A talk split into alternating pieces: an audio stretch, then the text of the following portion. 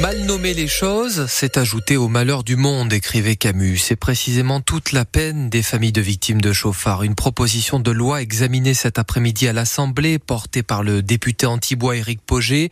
Il était avec nous ce matin avant de prendre l'avion pour présenter sa loi, pour qu'un chauffard ne soit plus jugé pour homicide involontaire. Lorsqu'il y a un accident et qu'il tue un de nos jeunes, est-ce que c'est normal que les familles doivent endurer le terme d'involontaire lors de l'enquête, de l'instruction et du procès. On doit mettre des mots sur les mots.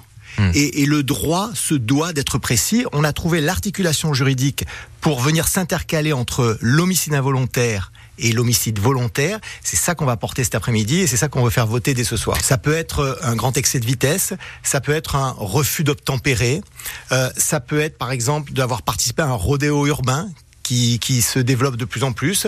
Euh, le téléphone? Ça peut être le téléphone. Euh, tous ces actes volontaires qui amènent à un accident sur la route vont être maintenant rentrés dans ce qu'on appelle les circonstances aggravantes et vont nous permettre de mieux qualifier juridiquement ces cas dramatiques avec le terme d'homicide routier ou de blessure routière. Éric Poget ce matin sur France Bleu Azur, son interview en réécoute sur l'application ici. Le projet de loi essentiellement sémantique et symbolique puisque les peines ne seront pas plus lourdes.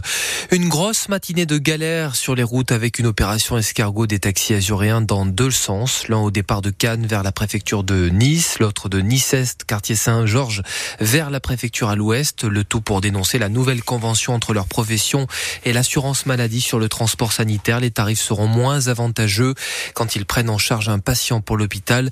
L'opération est terminée ce midi.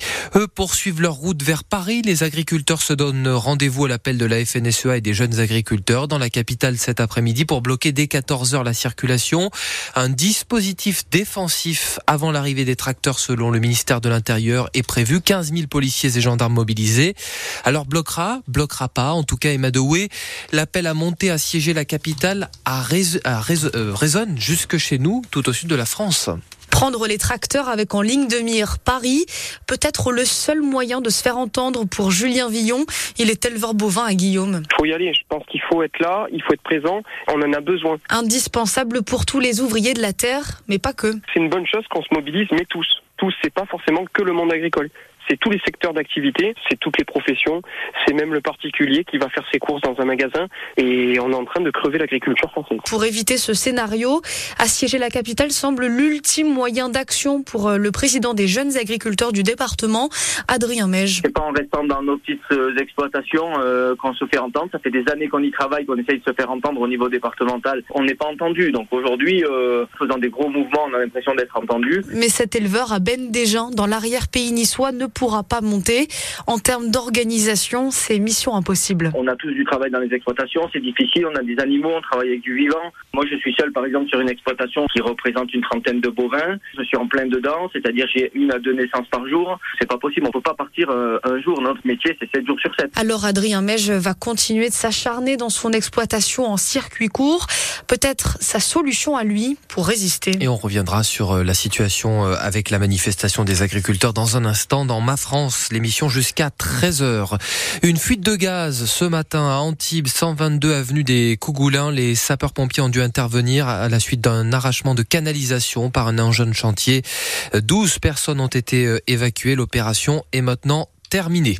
C'est un nouveau lieu baptisé du nom de Samuel Paty, professeur d'histoire tué à Conflans-Sainte-Honorine par un terroriste en 2020. À Cannes, la place devant le lycée Carnot, renommée cet après-midi place Samuel Paty.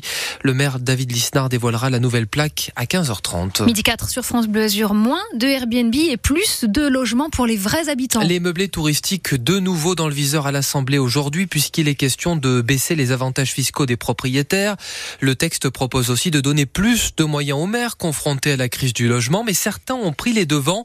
Claire Chaudière, notamment chez nous à Nice, mais aussi ailleurs, on va le voir, avec des mesures qui commencent tout doucement à porter leurs fruits. Presque un an déjà que la communauté d'agglomération Pays Basque oblige les propriétaires de meublés de tourisme de courte durée à compenser la diminution du parc locatif qu'ils génèrent en mettant sur le marché un nouveau logement qui sera lui loué à l'année. Ça a permis de mettre un frein à cette spéculation, à cette industrialisation du phénomène Airbnb. Ça, c'est une première chose. Maïda Arostegui est la mère de Biarritz. La deuxième, ce qui nous intéressait, c'était de récupérer du logement pour loger nos gens. 61 euh, biens sont devenus des biens en location à l'année. Un début salué par l'association ALDA qui milite pour le droit des habitants à pouvoir se loger, mais elle pointe aussi l'importance de la fraude.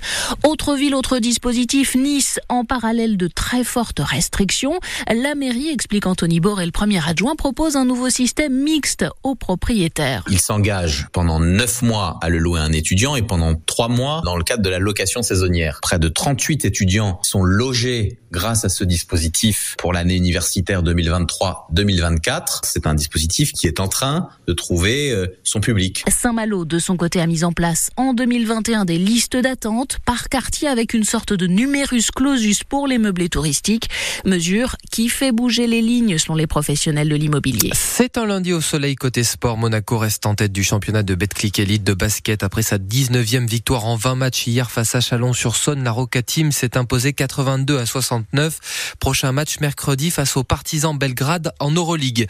Côté hand, la France surfe entre les filles championnes du monde le mois dernier et les hommes qui savourent ce midi leur titre de champion d'Europe obtenu hier au terme d'une finale haletante face au Danemark.